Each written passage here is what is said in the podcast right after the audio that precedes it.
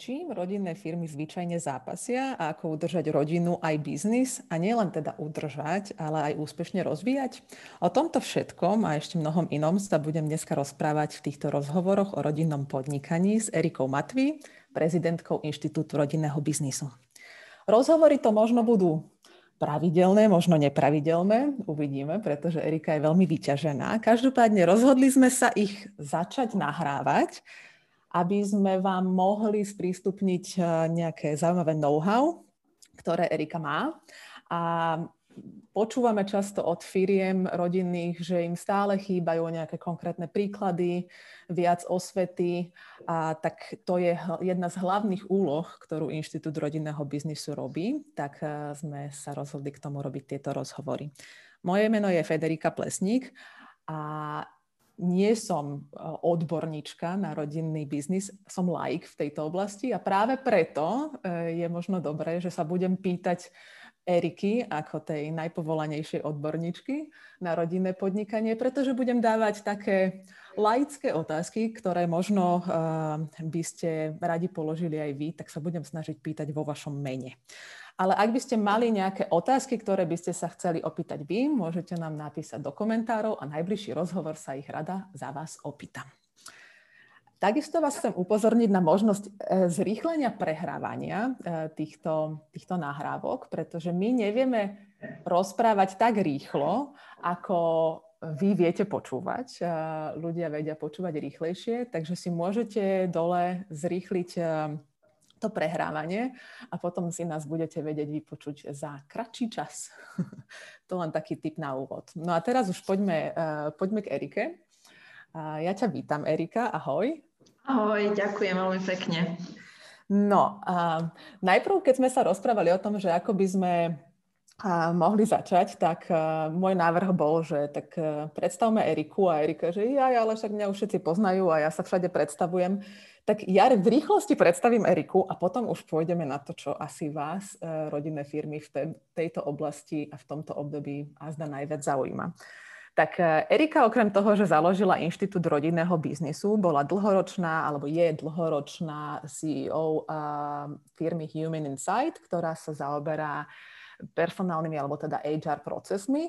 Ale okrem toho e, má vyštudovanú aj satyrovskú terapiu o rodinných systémoch, e, tak sa a má skúsenosti s rodinnými firmami také, ako málo kto na Slovensku má a preto sa počase rozhodla e, založiť samostatný inštitút rodinného biznisu, cez ktorý pomáha robiť osvetu, vzdelávanie a konzultácie pre rodinné firmy. Robí aj Medzinárodný kongres pre rodinné firmy. Prináša sem špecialistov, odborníkov na, na tému rodinného biznisu.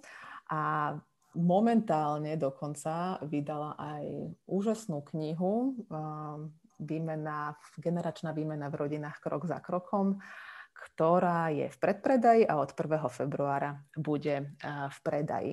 No, je toho, robí toho veľmi veľa a ja neviem aj kedy spáva a, a dýcha, ale... vieš, vieš, Federika, vieš, že málo spávam. Je to jeden z mojich cieľov to zmeniť. ale, ale pozná veľmi veľa firiem a, a do veľa z nich aj, aj, aj napriek covidu stále ako zvláda chodiť a, a po celom Slovensku. Tak by ma Erika zaujímalo, že či tie firmy rodinné, ktorými ty prichádzaš do styku, momentálne riešia v, tom, v tejto ťažkej covidovej pandémii iné problémy, ako riešili pred covidom, alebo či vlastne v tých rodinných firmách tie najpalčivejšie problémy sú stále tie isté, nezávisle na covide?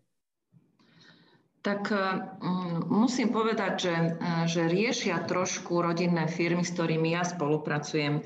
Niektoré aj covidové otázky, ale mám to šťastie v súčasnosti pracovať e, e, s firmami, ktorých COVID až tak veľmi výrazne neovplyvnil a vedia fungovať a tým pádom riešia tie generačn- otázky generačnej výmeny nástupníctva a ako udržať silnú rodinu v silnej firme.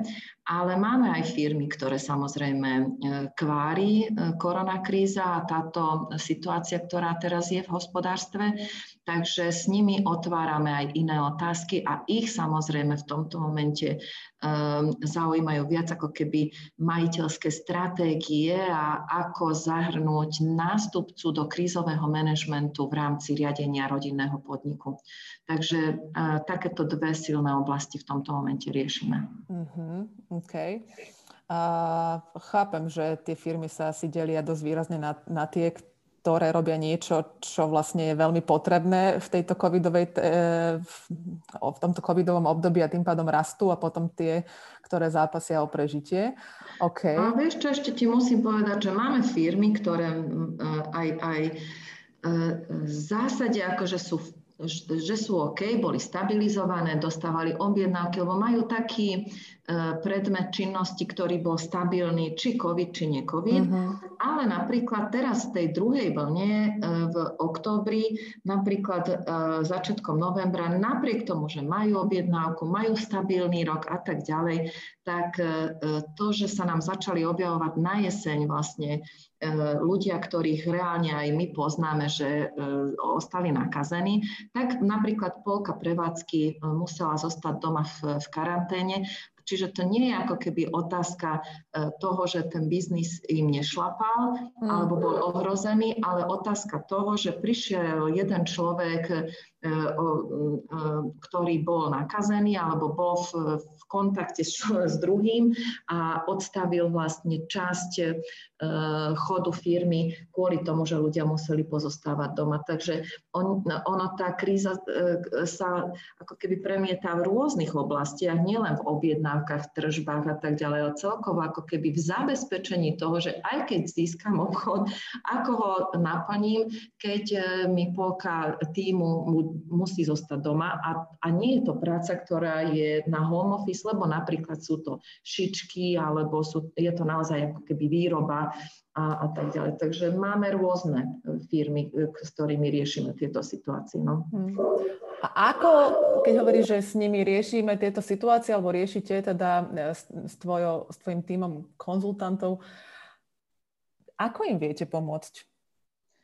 Tak e, ak sa pozriem na túto poslednú situáciu, tam zapájam všetky moje zdroje a kontakty a, a samozrejme aj to, čomu sa venuje e, Human Insight, a to sú všetky tie možné HR procesy, čom je HRista pravou rukou alebo by mal byť pravou rukou pre riaditeľa, generálneho riaditeľa, výkonného riaditeľa, majiteľa firmy a to je strategické zabezpečenie výkonnosti ľudí.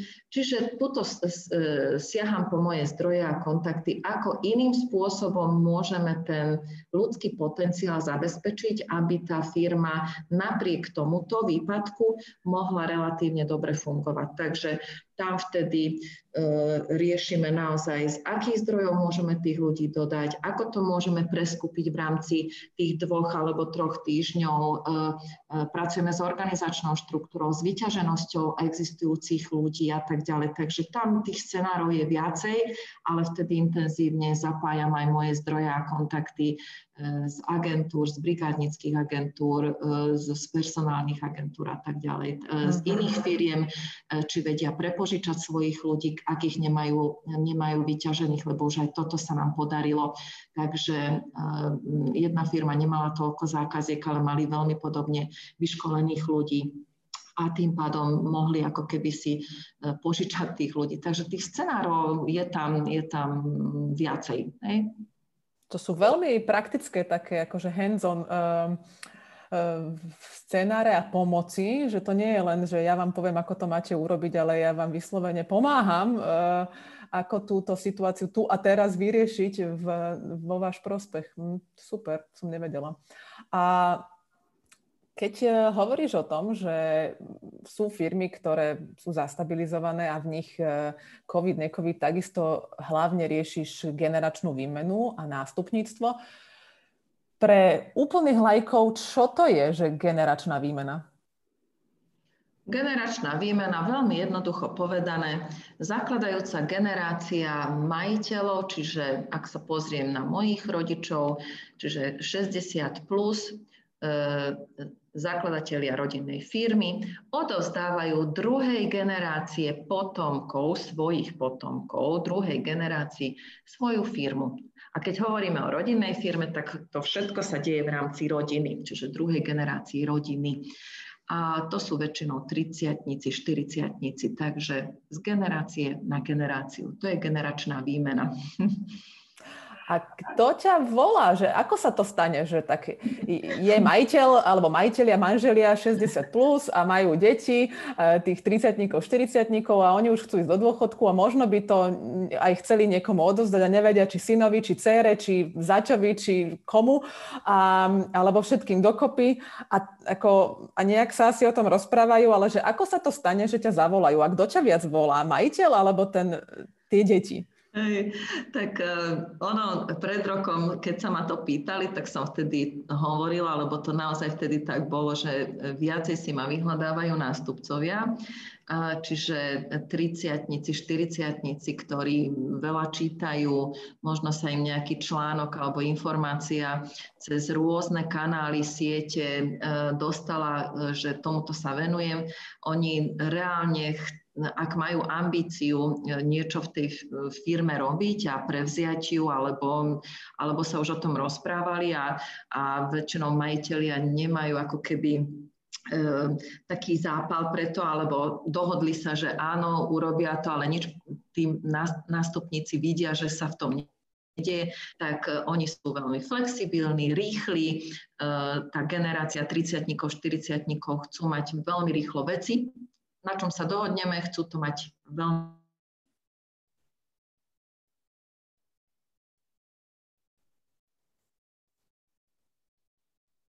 Doteraz to bolo tak tento rok, ale musím povedať, že je to už 50 na 50 a, a vždy som si priala, aby som nemusela ja oslovať rodinné firmy, ale aby oni sa začali s reálnou touto potrebou na mňa obracať a moje túžby a želania sa mi pomaly plnia. A teraz je to 50 na 50. Oslovilo ma už aj niekoľko rodičov. Tým, že prišla takáto náročná situácia, potrebovali čoraz viacej vťahovať do dôležitých krízových ako keby rozhodnutí svoje deti a tam videli, že čo všetko ešte by mali tie deti absolvovať alebo ako to majú na čom sa neshodli, kde mali rôzne názory, prechádzali si rôznymi emóciami, od hnevu až po takú ako keby bezradnosť, že čo s firmou, čo s ich vzťahom, častokrát ich rodinný vzťah dostal po fraku trošku a tie rodinné vzťahy sa trošku ako keby nie že naštrbili, ale vznikalo tam viac napätia ako pred koronou. Tým pádom aj tí rodičia, a, a, a rodičia sú hodne unavení, čiže tí zakladatelia cítia, že toto oni už fakt nechcú riešiť. Čiže musím povedať, že táto korona kríza priniesla aj to, že sa začali majiteľia e, na mňa obracať, že by potrebovali pomôcť. Čo teda s tou generačnou výmenou? Urýchlil sa im ten proces rozhodnutia, že uh, už to potrebujú mať oni ináč. Takže odpoveď na tvoju otázku, bola, kedy nástupníci boli tí, ktorí ma oslovovali viacej a teraz je to 50 na 50. Uh-huh, uh-huh. A taká ako možno uh, záľudná otázka, ale e, na koho strane ty vlastne si? Ťa zavolá majiteľ, tak si na strane majiteľa voči alebo ťa zavolajú deti a ty si teda na strane deti, alebo že ako to je? Ja, to je milá otázka. No tak e, keby som bola na strane niekoho, tak myslím si, že by som to už toľké roky nemohla robiť. A e, ťažké v tomto celom je udržať si nestrannosť a Virginia Satyrová, rodinná terapeutka, ktorú som sa učila a samozrejme ju žijem aj ju ďalej odozdáva mi v tom hodne pomáha. Vypočuť si obidve strany, Obidve strany viem, že majú dobrý úmysel, obidve strany viem, že majú veľmi rovnaký, veľmi rovnaký e, smer a chcú to isté, len to robia rôznymi cestami. A ukazovať im hovoriť im a ukazovať im a robiť to priblíženie tých dvoch strán k sebe je to, čo ma na tom nesmierne baví, zaujíma, nabíja ma to a keď sa mi to darí a približujú sa vlastne tie dve keby dva názory, dva pohľady, emócie, tak e, je to o to, o to lepšie. Nestojím na strane e, nikoho, alebo každopádne musím povedať, že tiež som človek, niektoré keby spôsoby sú mi sympatickejšie, ale e, musím s tým pracovať. Takže um, nesmiem si to pripúšťať a, a snažím sa urobiť tak, aby oni navzájom začali rešpektovať to, že ten druhý má iný názor a, a ja rešpektujem to, že oni sa takto dohodnú, napriek tomu, že môžem mať iný názor. Ja im ponúkam paletu, čo si môžu vybrať, ako to riešili možno iné firmy, akých to zaujíma, aké sú možnosti a, a rešpektujem ich výber na ich situáciu, ich vnímanie, ich postoje a ako to chcú mať. Takže toto mi veľmi pomáha. Mm. sa v tej nestrannosti. Mm-hmm. Lebo ty si mi niekedy tak uh, raz hovorila, že no, zavolá ti, ja neviem, majiteľ a, a povie, že počul som, že už u vás bol môj syn uh, sa na mňa vyžalovať, tak teraz aj ja sa s vami, milá Erika, chcem stretnúť, aby aj ja som vám na syna požaloval. že oni sa vlastne veľmi akože snažia si ťa dať na svoju stranu často, nie? Oni tak ako keby chcú, aby som mala Uh, neviem, či chcú, aby som bola na ich strane, ale keď vedia, že ja som sa stretla s, a rozprávala s jednou uh, s, s časťou rodiny, tak uh, samozrejme ono to veľmi podobne funguje ako v rodinách. Čiže ak súrodenec už nažaloval mame, tak aj ja musím nažalovať na súrodenca, nech mama vie, vie aj moju stránku, lebo potom možno to bude vidieť ináč. Ono to veľmi podobne funguje funguje tento mechanizmus. Čiže každý chce, aby som vedela jeho uhol, uhol pohľadu. A ja si aj vždy pýtam, čiže to je jedno, kto za mnou príde a ma osloví, zakladám okamžite rodinné rady a na tých rodinných radách hovorím mechanizmus toho, že kedy sa stretáva celá rodina, medzi rodinnými radami sa stretávame s, jedno, s jednotlivými príslušníkmi a členmi rodiny, E, buď s manželmi, samostatne, so súrodencami, samostatne s deťmi. A robím si názor a, vyťahujem vlastne ich vnútorné túžby a potreby každého jedného z nich a dávam to dokopy, aby tá synergia, silná rodina držala spolu, aby si to vyčistili a povedali. Takže tento proces e, prebieha. Akurát vždy na začiatku, tak jak hovoríš, ak, sa, ak úplne na začiatku nevedia, že toto takto postupuje, tak oni prídu a povedia áno. Uh, no, keď on povedal, tak aj ja vám chcem povedať, nech viete. Hej? Takže je to veľmi milé. Presne to takto prebieha. Ale na prvej rodinnej rade, keď im poviem spôsob mojej práce, tak potom vnútorne sa oni vytišia a vedia, že, e, že budú mať priestor so mnou byť a, a že to celé dávam dokopy. Uh-huh. A čo je tá rodinná rada? Že ako si to môžem predstaviť? Rodinná rada je, že zvolávame e, celú rodinu, všetkých členov primárnej rodiny. Mama, otec a všetky deti. Bez ohľadu na to, kto vo firme aktívne funguje a nefunguje. A tam otvárame témy týkajúce sa firmy, ktoré sa dotýkajú rodiny. Čiže prinášame tam tak rodinné veci, ako aj firemné a hlavne firemné veci, ktoré majú dopad na rodinu, na vzťahy. A e, niektoré veci a situácie nemajú dopad na rodinu, tak tie na rodinných radách sa otvárame, ale niekedy tomu, e, z tých rodinných rád môžu vzniknúť firemné rady, a, lebo si k tomu prizývame buď kľúčových manažerov alebo e, ďalších kľúčových ľudí.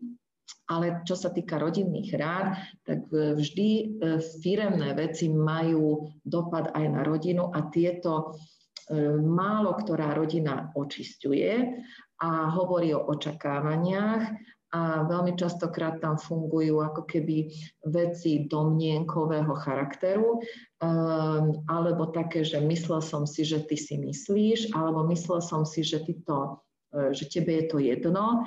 A nepýtame sa všetkých členov rodiny na to, čo si myslia o jednotlivých našich rozhodnutiach a krokoch, len sa radíme a rozprávame sa s tými, ktorí sú členmi E, firmy a tým pádom tí, ktorí nie sú aktívni vo firmách, sa môžu po nejakom čase cítiť, že niekto za nich rozhodol, na ich názor nikto nie je zvedavý, pritom majú, majú skúsenosť, e, veľa sa o tom učili, napriek tomu, že som sa to učil, na vysokej škole nikto sa ma nepýta a tak ďalej. A tam vznikajú ako keby napätia vzťahovo-emočné, ktoré môžu mať neskôr e, dopad na vzťah napríklad medzi súrodencami.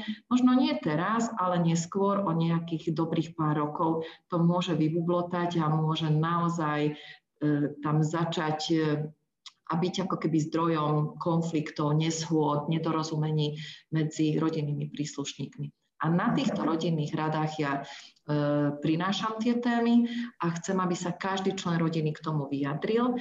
A vieš čo, Fedi, musím ti povedať, že rodinní príslušníci, ktorí nie sú aktívni v, vo firmách, majú veľmi častokrát veľmi zaujímavé postrehy a názory a nieraz sa mi stalo, že aktívni členovia rodiny, ktorí fungujú vo firmách, majú pozície, rozhodujú, zmenili názor na základe toho, čo priniesli ich pohľady a názory alebo skúsenosti z iných firiem alebo z vlastného podnikania iný člen rodiny. Takže netreba to zatracovať. Myslím si, že ten, kto nepozná vždy, e, čo sa vo, vnútri vo firme deje, môže mať veľmi príjemný a zdravý pohľad e, na firmu zvonka a môže to byť nesmierne výživné a užitočné.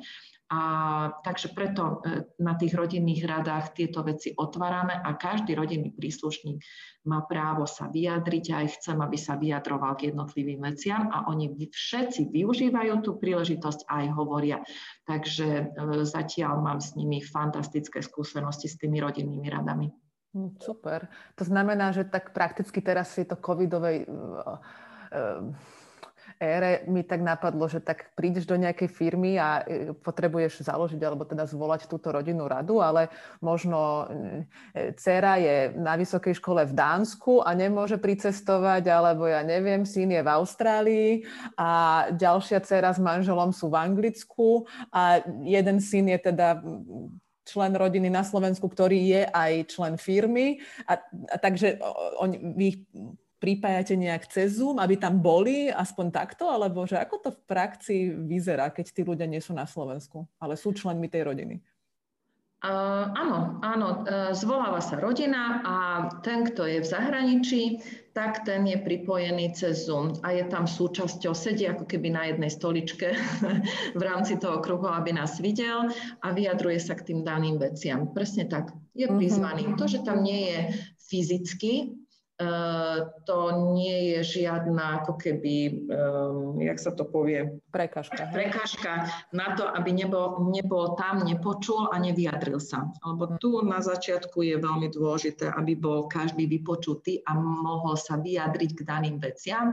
Toto častokrát tým deťom alebo tým partnerom chýba, že, že uh, ja viem o tom, že toto a toto sa deje vo firme, ale mňa si sa nikdy nepýtala, pritom mám na to názor a tak ďalej. Alebo súrodenci hovoria, táto ty si vždy bral len brata a jeho názor a tak ďalej, mňa si sa nikdy nepýtal a pritom som ti aj chcela povedať. Hej? Uh-huh. A tak ďalej. Takže sú prizývaní a oni na začiatku tí, tie deti napríklad z toho Dánska, e, ako si spomínala ten príklad, sú takí prekvapení, ale zatiaľ moja skúsenosť je, že sú nesmierne potom vďační. V januári budem mať rodinnú radu, kde prizývame dceru z Austrálie, ona tam žije a, a budeme mať rodinnú radu. E, musíme sa dohodnúť, že akú hodinu u nás večernú, aby ona mohla sa pripojiť E, niekedy do obeda, takže budeme, alebo aký čas si vyberieme, takže,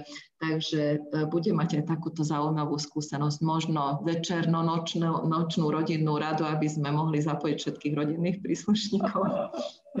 A keď hovoríš, že zatiaľ všetci boli vždy veľmi nadšení z toho, že majú túto možnosť sa konečne vyjadriť, e, že sa ich konečne niekto bude pýtať na to, čo oni možno roky chceli povedať, e, tak e, stalo sa ti napriek tomu aj také, že nejaký člen rodiny jednoducho odmietol sa zúčastniť, že už bol tak zatrpknutý, alebo tak už zlomil palicu nad tou rodinou, alebo tak, že, že proste odmietol prísť?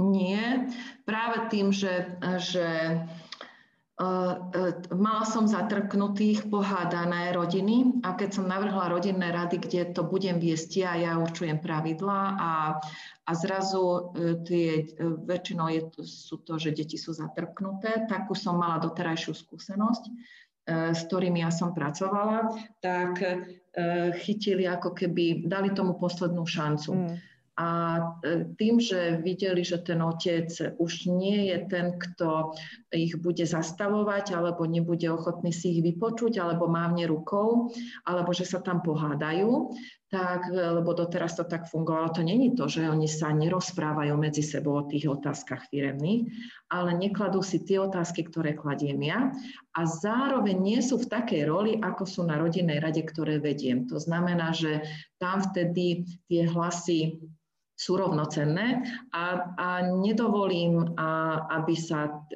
rodinní príslušníci pohádali a toto im dáva takú šancu iným spôsobom si to konečne vykomunikovať.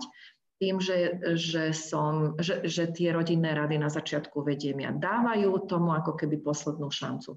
Mm-hmm. Zatiaľ som sa nestretla ja s tým, a to nehovorím, že tak nemusí byť. Určite je množstvo takých rodín, ktoré sa dostalo do situácie, kde niektorí rodinní príslušníci strátili záujem o tom komunikovať a nedávajú tomu šancu ani s expertom. Uh, tak, uh, ale ja som zatiaľ vedela tých rodinných príslušníkov ako keby neviem, možno presvedčiť, môžem to tak nazvať, nebudeme si tu mydliť oči, alebo jak sa to povie, presvedčiť, aby aspoň raz prišli, aby sa na to pozreli a nech potom prinesú rozhodnutie. A toto sa mi zatiaľ vždy podarilo. Mala som, keď si tak rád, tam asi štyri také firmy, ktoré, ktoré vzťahovo boli na tom veľmi zle. Hmm. sme to e, do nejakej úrovne vzťahovej do, dokopy. Mňa zaujalo, keď si toto hovorila, keď som ťa počúvala, že, že väčšinou z tvojej skúsenosti tie deti boli tie zatraknuté, lebo mali mm-hmm. skúsenosť, že s tým otcom alebo s tými rodičmi sa jednoducho nedá dohodnúť, tak mm-hmm. už ako keby sa o to ani nesnažili, lebo sa vždycky nakoniec pohádali. A, ale že keď to vedieš ty, tak je to iné. Ale že to musí byť asi aj pre toho otca ťažké, že zrazu on nie je ten, kto má posledné slovo a on ťa tam ako keby musí poslúchať nejakú ženu, ktorá vlastne nevedie tú jeho firmu a, a nie je členkou rodiny a príde zvonku, že, že ti prenechávajú veľkú moc, by som až povedala, že, že ako sa to stane, že ten majiteľ zrazu ako keby ťa poslúcha? A tie situácie sú častokrát vedi tak už vyhrotené a tí rodičia a ten otec, keď teraz sme, ostaneme v tom našom uvedenom príklade, on cíti, že to nie je OK a cíti, že stráca dieťa, že to dieťa sa nechce s ním kontaktovať, tak tam sa neozýva majiteľ firmy, ale tam sa ozýva otec. Tam, e, on, on prichádza za mnou častokrát v inej, z inej role.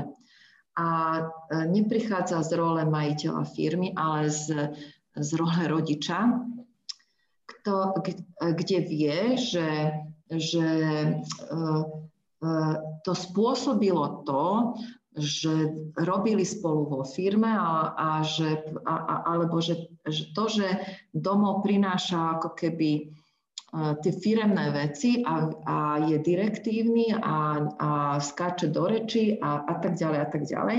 A že tie ich názory, komunikácia, správanie sa rozchádzajú a už nevie, čo má robiť. A pravdepodobne partnerka, čiže mama, môže tlačiť a e, na, na toho otca, že toto takto nie je OK a mami častokrát zasahujú a povedia, že nedovolia, aby, aby otcovia e, vlastne svojou, svojou dominanciou mm, niečo pokazili v rámci rodinných vzťahov a tí, tí otcovia to počujú, že, že partner, partnerka vlastne je z toho nešťastná, dieťa sa nechce s nimi veľmi stretávať. Oni možno sú nahnevaní, ale sú ochotní z tejto role to urobiť. Takže keď ja prichádzam a hovorím, že ako budeme fungovať, tak oni vlastne pred celou rodinou hovoria áno, OK, uh, sme veľmi radi, dúfam, že to pomôže, robte, čo potrebujete. Mm. Takže m, mm, samozrejme, že sú tam ako keby nejaké emócie, niekedy že ten mačizmus tam príde, dominancia a tak ďalej. Fakt je, že tým, že riešime vzťahy a rodinu, tak tam oni veľmi vkladajú do toho veľa nádej, lebo cítia, že že je zlé proste a, a sú ochotní e, tými procedúrami ako keby prechádzať. Takže, mm, takže mm, áno, to všetko, čo si hovorila, predpokladám, že to v nich lomcuje, ale je tak veľmi silná tá túžba to mať na poriadku, že to v tom momente, keď spolu sedíme, tak to majú ináč. Hmm. No, to viem si predstaviť, že tam dochádza k rôzne ťaživým, vyhročeným situáciám emocionálne. A, a, je, a viem si takisto predstaviť, že to môže byť veľká úlava, že to kočiruje niekto, kto je nestranný a, a, a už, to, už má takých desiatky, stovky za sebou, čo desiatky, stovky, a, a, a, a tým pádom vie, čo má robiť. No. Tak, Áno, toto je jeden z momentov, ktoré, e, kvôli ktorým zrazu to, že som žena, tak e, to nie je pre nich problém a, a tým, že ja som už 50 tiež je to pre nich e, ako keby také priateľné, že mám skúsenosti, nie som v tomto nejaký nováčik a, a že si ne, nejakým spôsobom netrenujem na nich, ale že ja prichádzam s reálnymi výsledkami a skúsenosťami. Takže dostávajú na mňa aj referencie, ja tie referencie aj dávam, takže v zásade môžu in, iných majiteľov sa opýtať, ktorí dovolujú dávať referencie, aby, aby sa popýtali, ako to prebieha a, a oni aj častokrát tie referencie využívajú a, a to je pre mňa super, lebo ak niekto si tým procesom prešiel a vie reálne, že že e, kde im to pomohlo, ako som to viedla a že som v tom bola fajn a profesionálna a zároveň ľudská, tak a viem, čo robím, že každý môj krok, každá moja otázka, každá moja reakcia má svoj dopad a zmysel, tak e, oni potom idú s veľkou vierou do toho a s nádejou, že, že, sú, že sú v dobrých rukách. Tam už v tom momente ako keby nepadajú žiadne ako keby také veci a pochybnosti. Mm. Mám sa mm. takúto skúsenosť. Hej, no tak oni ti vlastne vkladajú do tvojich rúk to najcennejšie, čo majú. Ako aj firmu, ale hlavne tú rodinu. Toto by ma ešte zaujímalo, že ako to v praxi je, keď teda e, je to rodinná firma, čiže sa tam spája aj biznis, aj tie rodinné vzťahy. A keď je zle a niečo tam škrípe, tak uh, ako sa to prejavuje? Uh, kto trpí najviac? Tá rodina alebo tá firma? Čo sa rozpadáva viac? Rodina. A čím to je? um, no je to tými emóciami. Vo firme sú aj iní ľudia, sú zavedené procesy, systémy, je tam štruktúra. E, sú tam aj nerodinní príslušníci, ktorí e, vedia robiť činnosti, vedia, čo majú na starosti, na zodpovednosti a potiahnu potiahnu e, veci napriek tomu, že niekto je pohádaný. Máme s tým skúsenosti aj s nerodinnými firmami, že klesne výkonnosť v, v tímoch, kde, kde sú napäté vzťahy, ale v zásade nikdy to tú firmu nepoloží lebo nie sú tam ako keby rodinné väzby, prepojenia, emócie a tak ďalej. Tým pádom sa to dá dať do poriadku e, v tých nerodinných firmách. A teraz, keď prejdeme do rodiny, tam tie zranenia, ktoré prichádzajú nielen z firmy, ale aj z predchádzajúcich e, skúseností s daným rodinným príslušníkom, tá, e, e, očakávania, ktoré sú veľké a zároveň nevykomunikované, tak majú dopad samozrejme na rodinný systém. Čiže ak dieťa, ktoré cíti, že zostalo devalvované cez otca na porade manažerov, tak sa mu tam spustí aj iný proces, ktorý má spojený v rámci svojho života s otcom. A celkom slušne sa to namieša, príde domov a vyžaluje sa osobe, ktorú má najbližšie k svojmu srdcu a to je mama. Tým pádom to začína kontaminovať vzťahy vnútri v rodine, lebo mama sa nahnevá, nevie, čo s tým má robiť. Čiže je to síce príbeh z firemného prostredia, ale už je doma a kontaminuje to domáce prostredie. Mama začne dohovárať otcovi, že by mal ináč fungovať so synom v práci. Otec sa nahnevá, lebo e, ona tam nebola a keby ona vedela, ako sa správa a vždy bol taký, však keď mal 17 rokov, tak pamätáš si, z akej brindy sme ho museli ťahať. Čiže e, e, a nič sa to nezmenilo. Myslel som si, že keď bude v práci, tak to bude lepšie, ale aj kolegovia mi hovorili, že neviem čo, neviem, čo z neho bude a tak ďalej.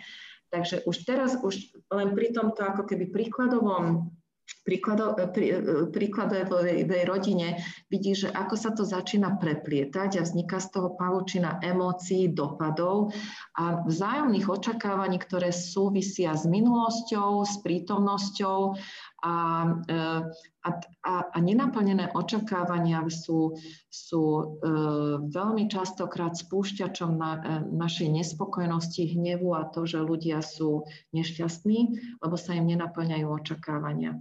A tým, že ich nevedia ľudia dobre komunikovať, nie sú konkrétni, alebo si myslia, že však by to mal ten človek vedieť, však ma pozná, však sa poznáme 10 rokov, však žijeme spolu 20 rokov tak majú očakávania, že to ten človek si navníma a bude podľa toho vedieť fungovať, ale to nefunguje. A tým pádom e, sú tam zranenia veľa hnevu, nespokojnosti a to e, spôsobuje vlastne celú tú pavučinu, o ktorej som ti pred chvíľou hovorila. Preto to má mega výtlak a dopad na rodinu a nie na firmu. Um, mňa tak napadlo, že, že že či tam je taká paralela, vieš, že keď sme chodili do školy a uh, učiteľka mala v striede medzi žiakmi svoje vlastné dieťa, svojho vlastného syna, uh, tak väčšinou, aspoň teda ja som to tak zažila, uh, bola na to svoje dieťa extrémne tvrdá, aby si nikto nemohol dovoliť, že ho protežuje, lebo je jeho mama. A to dieťa to nenávidelo. A že ako sa to deje v rodinných firmách, že sú tí majiteľia na tie svoje deti v tých firmách oveľa tvrdší ako na kolegov, alebo opačne, že a to je moje dieťa, tak o, o, o, oveľa viac mu prejde ako iným tým učiteľom, áno, máš pravdu a preto už od nejakých, už dobrých pár rokov nie, e, je v legislatíve zahrnuté, že mám, e, rodič by nemal mať v triede svoje dieťa, e, s čím ja súhlasím, a, lebo to má svoje opodstatnenie. Vrátim sa teda k rodinným firmám a to je, že majú to rôzne rodičia. Niektorí sú prísni veľmi a práve kvôli tomuto, aby nikto nemohol nikoho obviniť, e, že, že preto sa to tak deje, lebo je rodinný príslušník. Rodičia veľmi častokrát ako keby to robia nie kvôli sebe, ale kvôli dieťaťu, aby si to mhm. dieťa samé vybudovalo rešpekt a nikto ho nemohol ako keby obviniť, že preto on je na manažerskej pozícii, lebo je synom. Takže rodičia častokrát prichádzajú s tým argumentom, že, že preto sú tvrdí na tie svoje deti, aby dokázali všetkým ostatným pracovníkom, že to dieťa tú pozíciu má zaslúžene a získa si tým rešpekt, že ako keby mu pomáhali. Akurát to zabúdajú povedať tomu dieťaťu.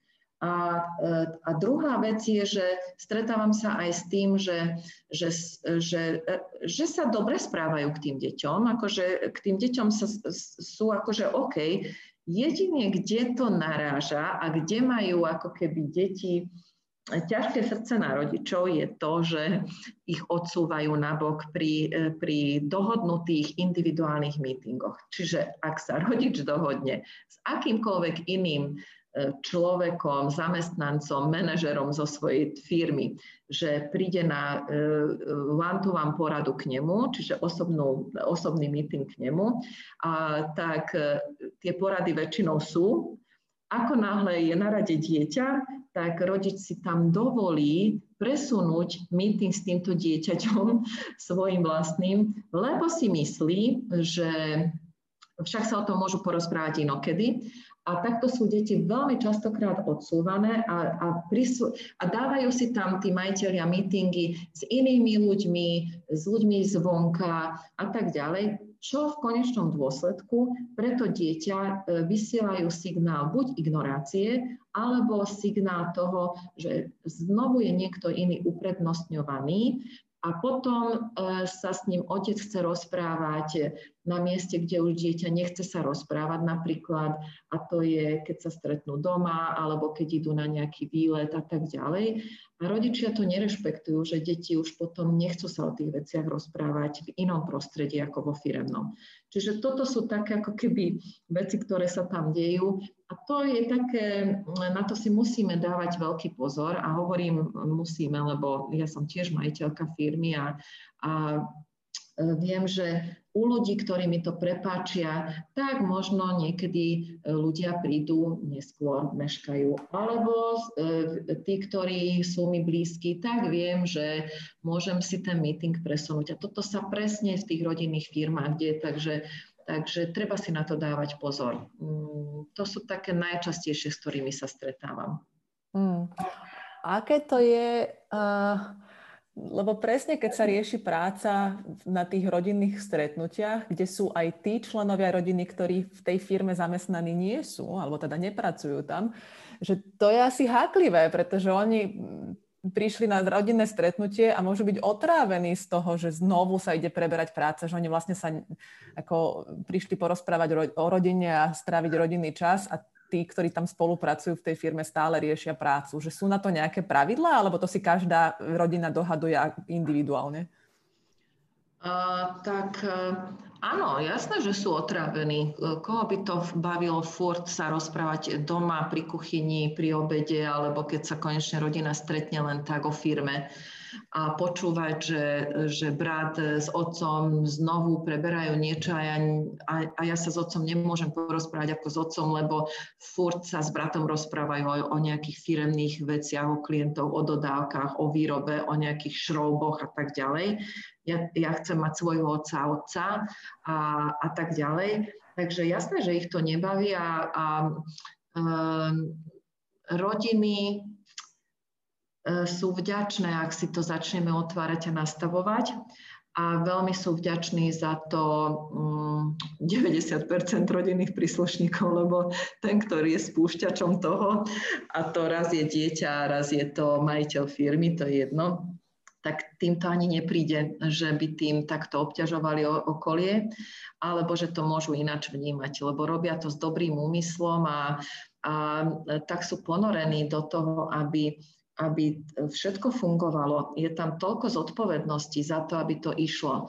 A, za, a pod tým všetkým je toľko veľa lásky k tomu, aby som, preto to hovorím, otváram e, a preto sa s tebou o tom rozprávam, syn môj, lebo chcem, aby sme sa všetci mali dobre a žili na úrovni a nemusel nikto zľavovať zo svojich potrieb, tak e, pod tým sa skrýva veľmi hlboké ako keby prepojenie s tou rodinou, čo, tak, čo však tá rodina v tom momente vôbec nevidí a nepociťuje, lebo potrebuje mať toho rodinného príslušníka v inej roli, samozrejme. Takže keď, keď to otvárame a prichádzajú dohody, tak sa veľmi e, uvoľní atmosféra a, a sú za to vďační.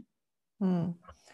Akú rolu majú tí rodinní príslušníci, ktorí sa privídali alebo priženili do tej uh, rodiny. Uh, napríklad, ak som sa privídala do rodinnej firmy a takisto v tej rodinnej firme pracujem, mám byť na tej rodinnej rade?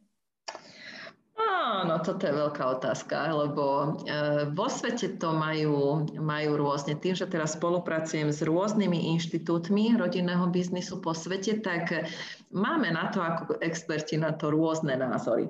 Ja na Slovensku e, vlastne hlásim a, a, a som vnútorne presvedčená tu a teraz o tom, že keďže máme prvú generačnú výmenu, a to musím dodať, že to je o prvej generačnej výmene, tak ja hlásam vlastne teóriu len primárnej rodiny, čiže rodičia a deti, žiadny privydatí a priženení rodinní príslušníci. Napriek tomu, že oni častokrát môžu byť v tej rodinnej firme oveľa aktívnejší a dlhšie ako ktorýkoľvek člen rodiny, napríklad dieťa, hej, lebo, lebo tak.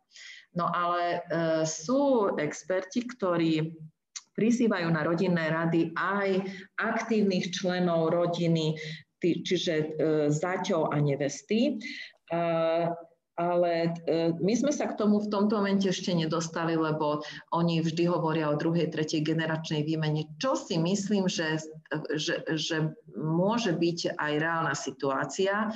Ale tu teraz, keď hovoríme o o moci, o prerozdelení majetku, o tom, že kto ako bude riadiť druhogeneračne rodinnú firmu, tak ja osobne si myslím, že to patrí len na tú primárnu rodinu. A deti, keď sú e, oženené a, a, a vydaté, tak nech oni rozhodnú, že tomu súčasnému partnerovi, aké informácie o ich majetku, o ich um, hodnotách, o ich zmýšľaniach s rodinnou firmou odovzdajú, a preto hovorím o ich súčasných partneroch, lebo máme tam častokrát už také e, stavy, že sú rozvedení.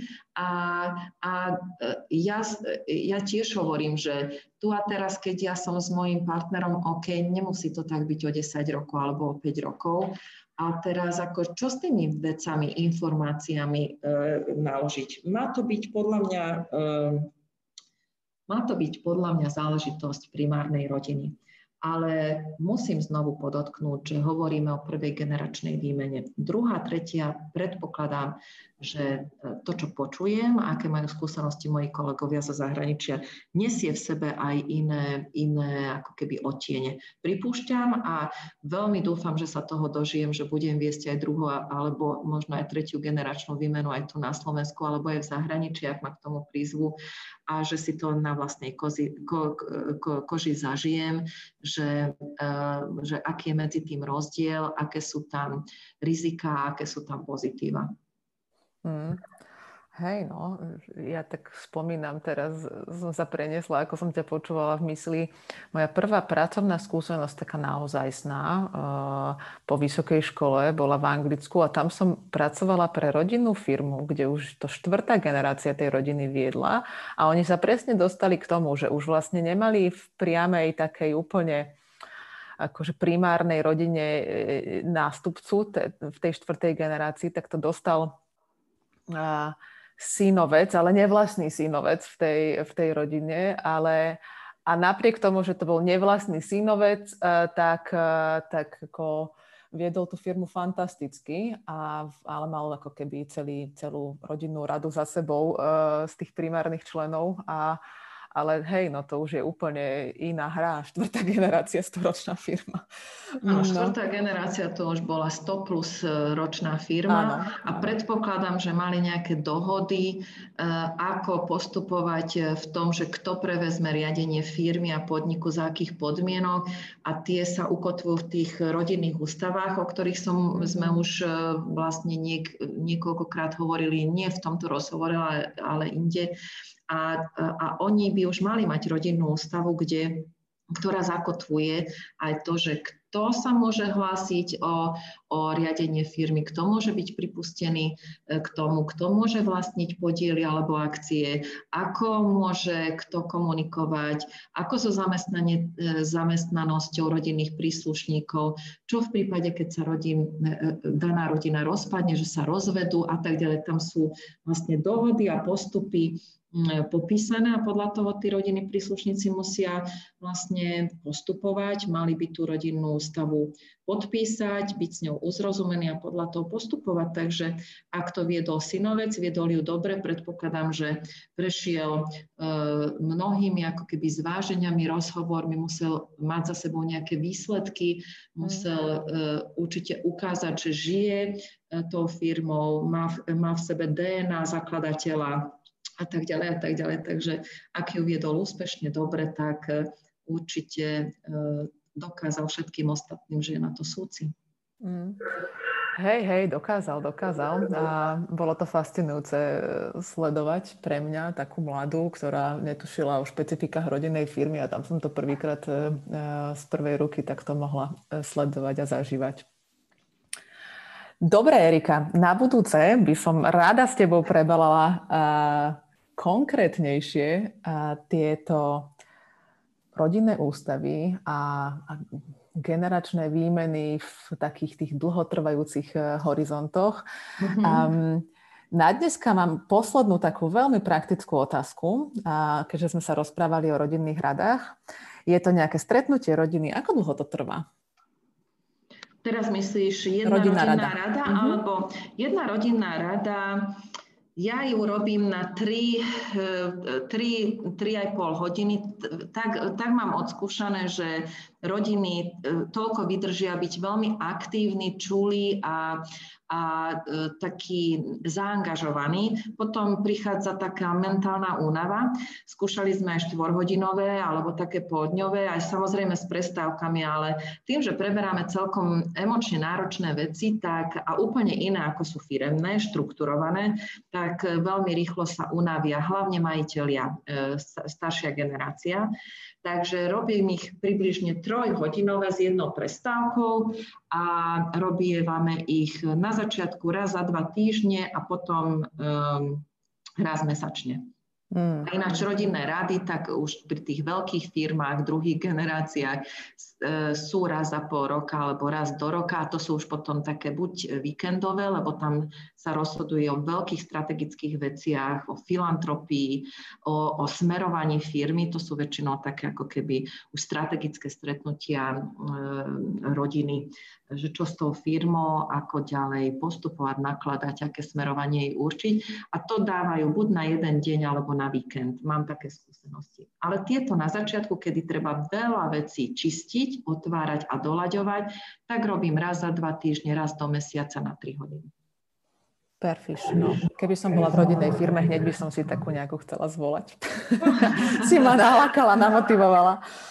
Dobre, Erika, ďakujem ti veľmi pekne. A milí poslucháči, ak máte nejaké otázky na Eriku, kľudne píšte sem dole pod komentármi alebo do správy na Facebooku IRB Slovensko alebo LinkedIne alebo na www.irbslovensko.sk a radi vám v najbližších rozhovoroch o rodinných firmách s Erikou odpovieme, teda hlavne ona. Ďakujeme pekne. Majte sa. Ďakujem. Srdečne pozdravujem. Ďakujem ti, Fedi. Ahoj.